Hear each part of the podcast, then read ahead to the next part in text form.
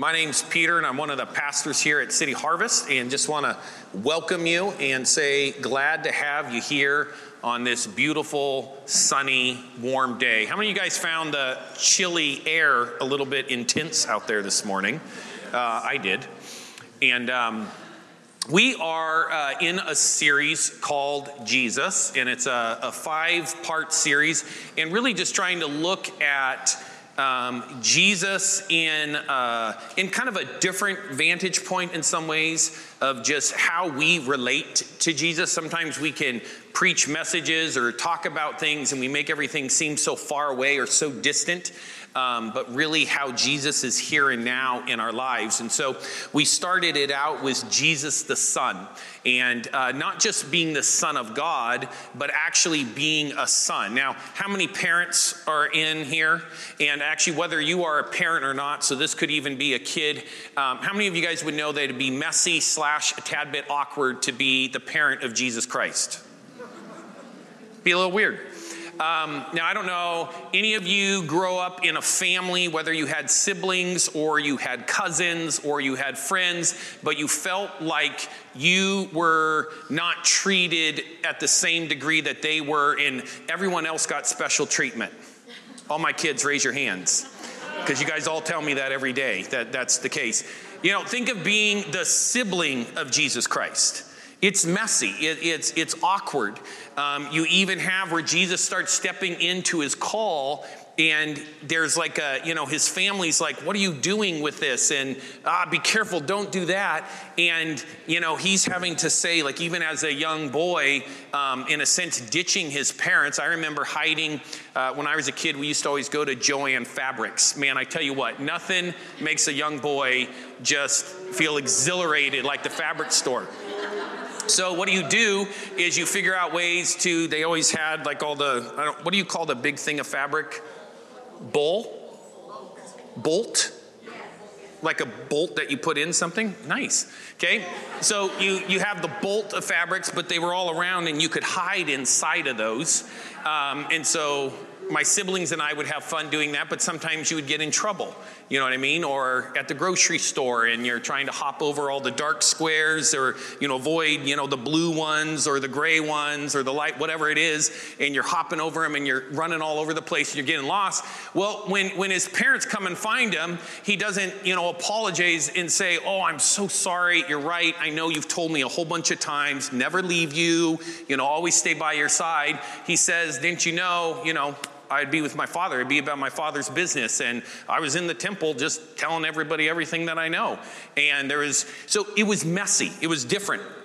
Then you had Jesus the rabbi, and um, just kind of hearing the story of what it was like to be a rabbi then, but also what um, any as like a, a, young man what they were taught in in the culture of that time how much education they were given i mean you know, they had to memorize the whole Torah. I, I, I struggle with John 3.16 myself. And uh, now that we have 5 million different versions, and you definitely can't get it right because you're not hearing the same, you know, verse repeated in the same words all the time.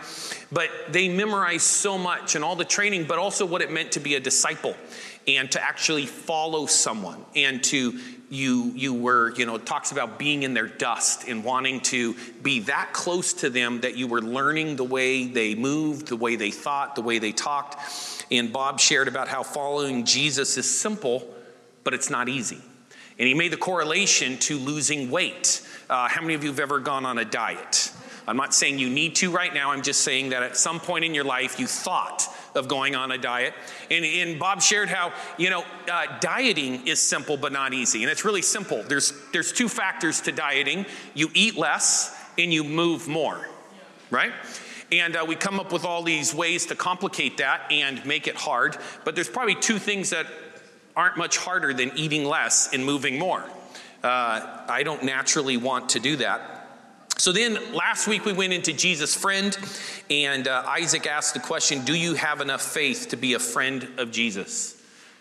Do you have enough faith to actually put yourself and to accept his love for you and to accept uh, what he wants to do in your life and to draw close to him? Or do we keep him off to a distance? So today, we're going to do Jesus Lamb. Next week is Jesus Risen. Um, the risen part kind of correlates with Easter. If you didn't know, today is Palm Sunday. Next Sunday is Easter. So, Jesus' lamb, he was the sacrificial lamb.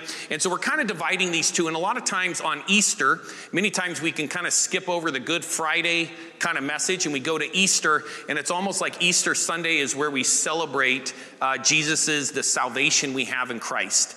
When really, Easter Sunday, what we're really celebrating is that Jesus overcame death and he overcame the grave. Jesus didn't rise again for my sins, right? No, he died for my sins. And, and he, he went through all of that for my selfishness and, and, and that. And so that's what we kind of want to focus on today is separating those two of uh, what Christ did, the, the penalty he paid for our sins. And, but there's a celebration in that. And, and many times, you know, in a Good Friday service, the lights would be a lot dimmer and we would try to play a lot of depressing songs and we just have to be kind of sober. Now, I deal with death a lot, and so I kind of have dealt with it ever since I was a kid with humor. Um, that really doesn't have anything to do with what I'm about to say. I just felt like I needed to confess that. Um, but the, the thing is, is that we still have something to celebrate. So, yes, I need to know that what I have done in my choices, mine alone, there's a soberness to know that I put Jesus on that cross myself. Now, I have my opinion of what you've done, but I'm going to leave that for you to decide. But I know I alone put Jesus on the cross. And so there's a soberness to know that I caused somebody to have to go through that because of how selfish I am, um, my bad moods, my anger, um, my perversion, uh, my just anything that I've done that I've, I've put him on the cross. So, how can I celebrate? Well, I can celebrate though, it's kind of a tension between the two because he did it and he saved me. So there is a celebration there that I have been saved. So we're going to look at that. And as we do, question to consider so this is just something to keep in your mind as we go through this is what or whose debt that Jesus covered at the cross do you struggle to accept? So, what, thinking about what in our life, what things, or whose so maybe other people, debt that Jesus covered. It's not if he covered it, it's that he covered at the cross. Do each of us struggle to accept? So that's kind of what we're looking at here. Now, uh, today is Palm Sunday, if you didn't know that. Um, and it, it's called Palm Sunday because it's a day when it, it remembers when Jesus was coming into town and they were waving palm branches and they were declaring how happy they were that their Savior, their King, was entering. Now, they were looking at him to be entering to save them from government, to save them from that, and to overthrow the Romans, is what they were really looking at. And as we go through what we call like the, the Passover week, then we have um, where he gets tried, we have Good Friday, where Christ died, and then we celebrate Easter, which is the resurrection of Christ. You know, in, in Isaiah chapter 52, towards the end, and then in chapter 53, this is written around 700 years before Jesus walked the earth. Was a prophecy of what was going to take place. And uh, remember that, as the video said, and that what they were looking for was someone to come solve them of their problems, external, to come solve them and to save them from all the people that bothered them, from all the people that oppressed them. It was an idea about, I need to be saved from myself. But you and I each, we need to be saved from ourselves. And God's much more concerned with who I am inside and what's going on inside of me than He is on protecting me from something external. He wants to save me from who I am. So here in, and this is going to be read quite a few verses here in uh, starting in uh, chapter 52, verse 13. See, my servant will prosper. He will be highly exalted, but many were amazed when they saw him. His face was so disfigured, he seemed hardly human. and from his appearance one would scarcely know he was a man. And he will startle many nations. Kings will stand speechless in his presence, for they will see what they had not been told, and they will understand what they had not heard about. Who has believed our message? To whom has the Lord revealed his powerful arm? My servant grew up in the Lord's presence like a tender green shoot, like a root in dry ground. There was nothing beautiful or majestic about his appearance, nothing to attract us to him. He was despised and rejected, a man of sorrows, acquainted with deepest grief. He, we turned our backs on him and looked the other way. He was despised, and we did not care. Yet it was our weakness he carried. It was our weakness he carried. It was our sorrows that weighed him down. And we thought his troubles were a punishment from God, a punishment for his own sins.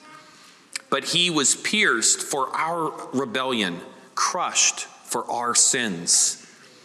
He was beaten so we could be whole, he was whipped so we could be healed. All of us, like sheep, have strayed away. We have left God's path to follow our own, yet the Lord laid on him the sins of us all of us all, every single one of us. He was oppressed and treated harshly, yet he never said a word. He was laid like a lamb to the slaughter, and as a sheep is silent before the shears. He did not open his mouth. Unjustly condemned, he was led away. No one cared that he died without descendants, that his life was cut short in midstream.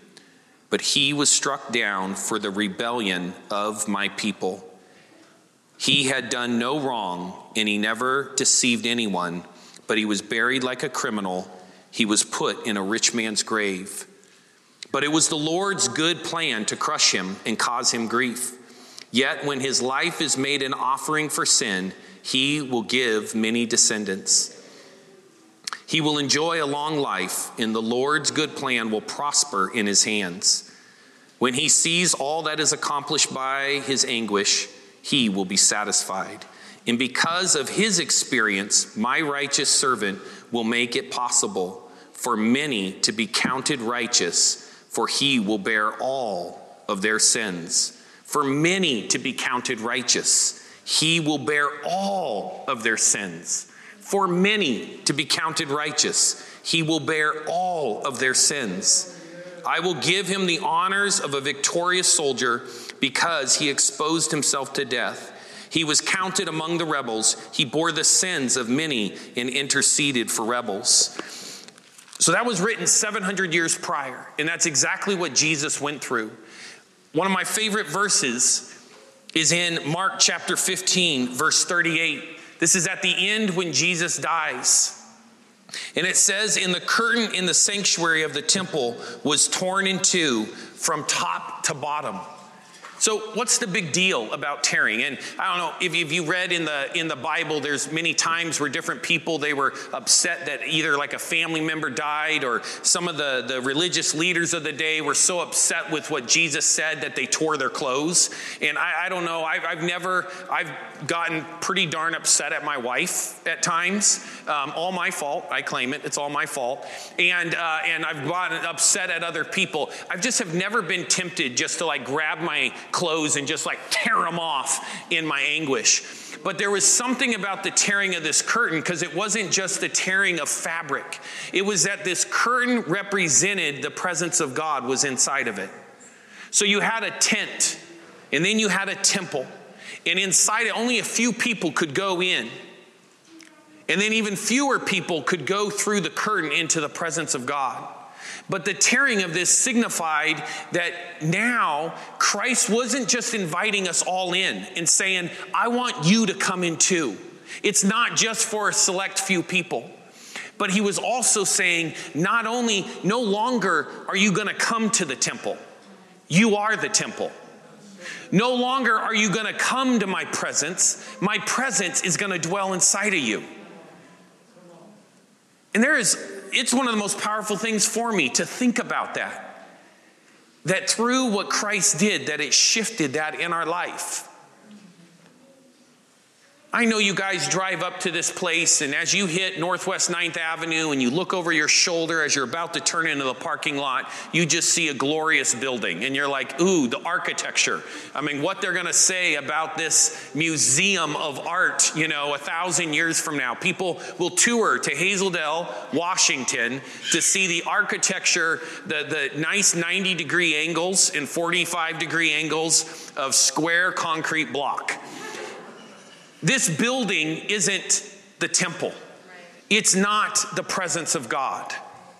And how cool that is that we don't have to come here for that, but that God not only is inviting us in and saying, now not only do a select few people, but I want all of you, but I'm actually going to come to you and put myself in you. So, what did Jesus take to the cross? That's a question for us. Is what, what did he actually take to the cross? Because sometimes we can, I know I can struggle where there's certain things that I believe he took to the cross, and then there's other things that I don't. The answer is everything. In uh, 1 John 1 9, it says, But we confess our sins to him. He is faithful and just to forgive us our sins and to cleanse us from all wickedness. Problem is, so many times I don't believe it. And there's different reasons. One, so some questions on that is what do you still find difficult to forgive yourself for? What is it that you did in your past? Maybe it was an action, maybe it was a thought, maybe whatever it was that you still to this day struggle to forgive yourself for. The reason we struggle to forgive ourselves is because we struggle to believe that Jesus took it to the cross. I can see that he took this to the cross for me, and I can see that he took this to the cross for me, but I don't know. I don't think he could have taken this. But he took it all. He took it all. Every single thing. He sees it, he knows it. We don't have to hide it. Ephesians 2 8 through 9 God saved you by his grace when you believed. And you can't take credit for this, it is a gift from God. Salvation is not a reward for the good things we have done, so none of us can boast about it. So he didn't take it to the cross because we did something good. It's by His grace. So, what do you still find difficult to forgive yourself for? Another one, where are you trying to manage your sin on your own? Where you make mistakes and you're managing it on your own apart from the knowledge that Christ has already paid your debt. Maybe you got something going on in your life right now and you're trying to still cover it. You're still trying to take care of it, hide it, deal with it, correct it, uh, whatever. But Christ already took care of it for you. Romans 5 8 says, But God showed his great love for us by sending Christ to die for us while we were still sinners. Last question here. What group of people do you judge and feel like you have more truth than? So maybe you totally accept Jesus' grace in your life and his forgiveness for what you've done. But that person that abused you when you were young, that person that cheated cheated you out of something, that person that took advantage of you, that person that just spoke death over you over and over. Those, those kids that used to mock you when you were younger, whatever it is, where we accept the forgiveness of Jesus for us, but we struggle to believe that Jesus also died for them. And so then we believe, we go back, almost like that verse said, it's not for our good works, but we start to actually think it is. Because I didn't do that to somebody, I'm forgiven, but there's no way that person can be forgiven. 1 John 2 2 he himself is the sacrifice that atones for our sins. And not only our sins, but the sins of all the world. All the world. Now, the word sin, sometimes we can we say that in the church, and it simply just means missing the mark means not, you know, if you're aiming uh, uh, at a target, you're trying to throw something. How many of you ever been to a carnival and you wanted to win that teddy bear and you just wanted to throw the, the football or the baseball through the hole, right? And it's missing the mark is a sin. And so God has called us in a certain direction, but we can we can tend to, to miss it and we start to veer off and we go different directions. Maybe you've been driving and you start to look at your phone. I know no one in here does that because you have your phone set to silent when you're when it senses motion like that. But you slowly realize you start drifting. All of a sudden, you can hear you know your tire hitting it. You're missing the mark. That's what sin is. Is it's us missing the mark, and every time we miss the mark, Christ has paid the penalty for that. So it is a free gift, but to accept the gift, we have to accept it fully. So I got this shirt as a gift. It's pretty nice, isn't it? Um, and yes, it purposely only has one pocket. And the gift actually came from myself. I bought the shirt for myself. But to accept the gift, I have to actually be willing to say unwrap it. Kids, how many of you guys have ever, and adults possibly, I had some adults confess to this in the previous service. How many of you, Ezra, you already got your hand up? I appreciate that confession. It's just like, yes, I have. Whatever it is, I've done it. How many of you have ever snuck around at Christmas time or around your birthday and actually tried to open the wrapping paper to look in at the gift a little prematurely? Okay? And you carry your tape with you and you re-tape it up. You know, to accept a gift, we have to go beyond that. We have to then unwrap it completely. We then have to open the package that it's in. And then we have to embrace the gift itself.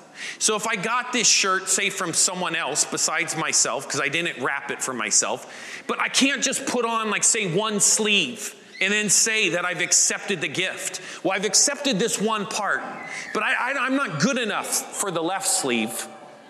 I believe that I was given the right sleeve. I believe that, that, that, that the gift giver loves me enough for that. But I don't think I've earned the left side of the shirt yet. So I'm walking around with it, and it sounds silly and it sounds stupid, but that's what you and I do all the time with God's grace. Whether I'm not wearing it because maybe this sleeve is something I did. Maybe this sleeve is something that I'm thinking right now or something I'm struggling with. Or maybe this sleeve is the person sitting next to you. Maybe this sleeve is, is someone from your past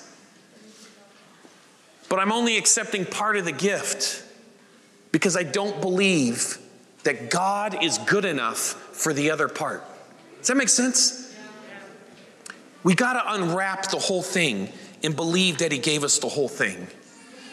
So if you look at this question to consider, what, what in your own life or whose debt that Jesus covered at the cross do you struggle to accept? And our worship team, you guys can come up.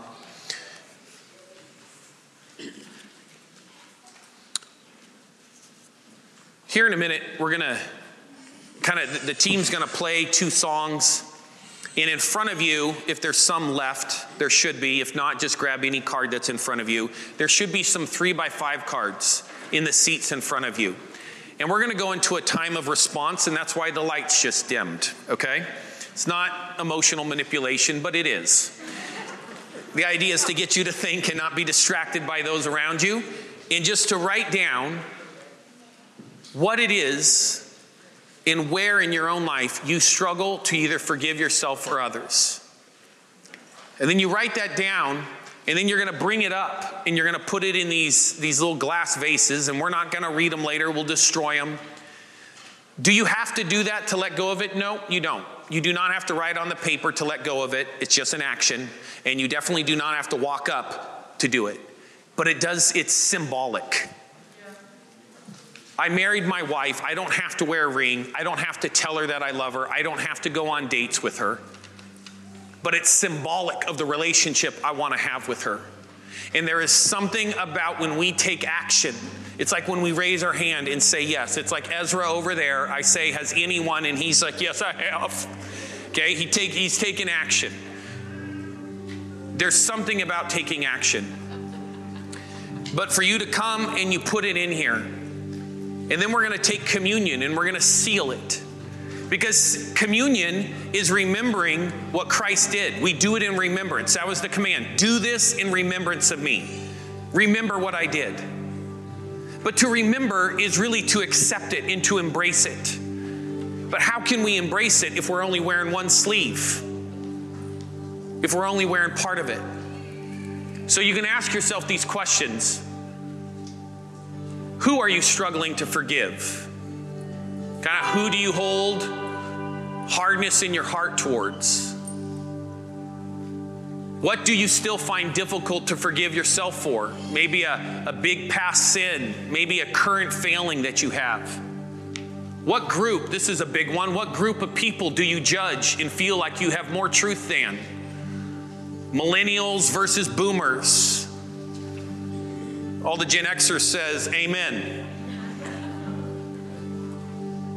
Conservatives, progressive Christians, racial groups, women and men, uh, whatever you want to put up there. But it's so easy for us to say a segment, and that's exactly what they did in Jesus' day. Is a certain group of people thought they were holier than everyone else because of what they did. But scripture clearly says that it's not about what we did, it's what he did on that cross. It doesn't matter how many times I show up in this building. It doesn't matter how many times I read this book. It doesn't matter how many times I get down on my knees and I pray. It doesn't matter how straight my hands are when I worship. What matters is have I said, Jesus, I accept your gift in my life? And then in that acceptance, the fruit of that acceptance is how I go and I accept the gift in your life. And do I treat you with the same love and the same forgiveness that God treats me? And if I'm struggling with treating you that way, then I got to begin to look at how do I approach the cross? And am I approaching it with acceptance? Because most likely, if I'm struggling to forgive myself, if I'm struggling um, uh, uh, something difficult, if I'm if I'm judging others, then there's something that's messed up between me and Christ. The last one: Are you trying to manage your sin on your own, apart from the knowledge that Christ has already paid your debt?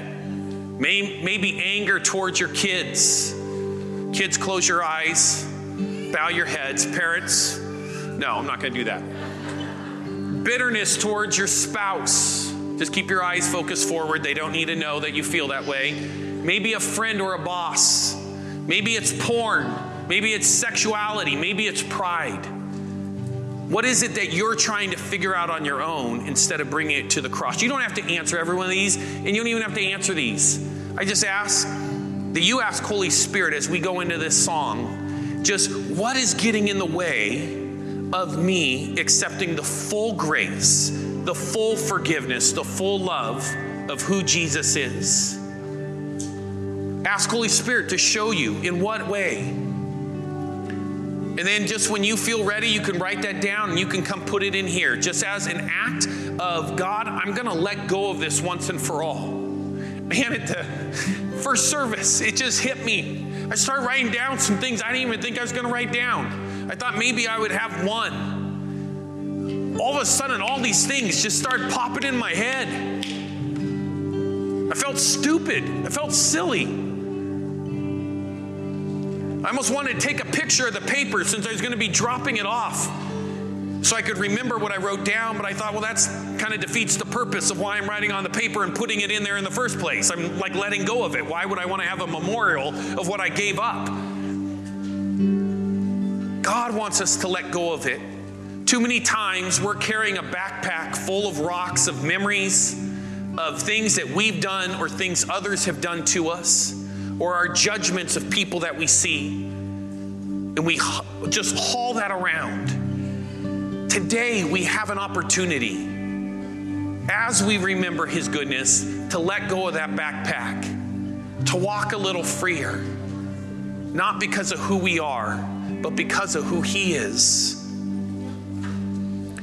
Then, uh, as you go out today, at the end, so we're going to write this down. We're going to take communion and we're going to seal it. We're going to do it as a step of faith. I ask you to not just hear the communion message as you've always heard it before, but hear it anew. Let it sink in in a different way. Listen to the words. Then you're going to be given a cross as you go out. And uh, I'm not asking that you hold this for the rest of your life in your pocket. If you want to, you can. But I do ask that this week you hold on to it. Put it in your bag, your purse, whatever. Wear it in your hat. Put it in your pocket. Have it in your car. Put it somewhere where you're gonna you're gonna have to interact with it a lot this week. And every time you do, just remind yourself that Jesus paid the ransom, the penalty for everything you've ever done. Everything that you have going on in your life right now where you're failing. Not only that, he paid it for everyone. That neighbor you can't stand, that political party that you get so frustrated with, that, that, uh, that group of people, that organization that you just think is so far off to the other side and against everything you stand for. They are just as much Jesus, God's sons and daughters as you and I are. He doesn't have favorites. He doesn't have grandchildren. He loves each and every single one of us. I want to close with this blessing. This is in Numbers chapter 6. It's called the priestly blessing. I read it last night. We did a like a little family Seder dinner. And I don't know, it just it hit me and, and here this last year or something like that, there was a song that came out about it and um, it was kind of funny because then they made a little meme about who's going to pay all the debts, and it's your children and your children's children and your children's children's children and all this stuff, but that has nothing to do with this. Verse 22 Then the Lord said to Moses, Tell Aaron and his sons to bless the people of Israel with this special blessing. Man, I believe you need to hear these words because it's so easy for us to think, I'm not blessed. Or for us to think, I'm not good enough. My life isn't all together right now. May the Lord bless you and protect you. May the Lord smile on you and be gracious to you. May the Lord show you his favor and give you his peace. Come on. May the Lord bless you. Believe it, he wants to bless you. And that's not just financially. We hear blessing, we think money. He wants to bless you, he wants to fill you with his just the wealth of, of life, with joy, with hope, and protect you. May the Lord smile on you. He loves you. Man, there's something powerful about a smile.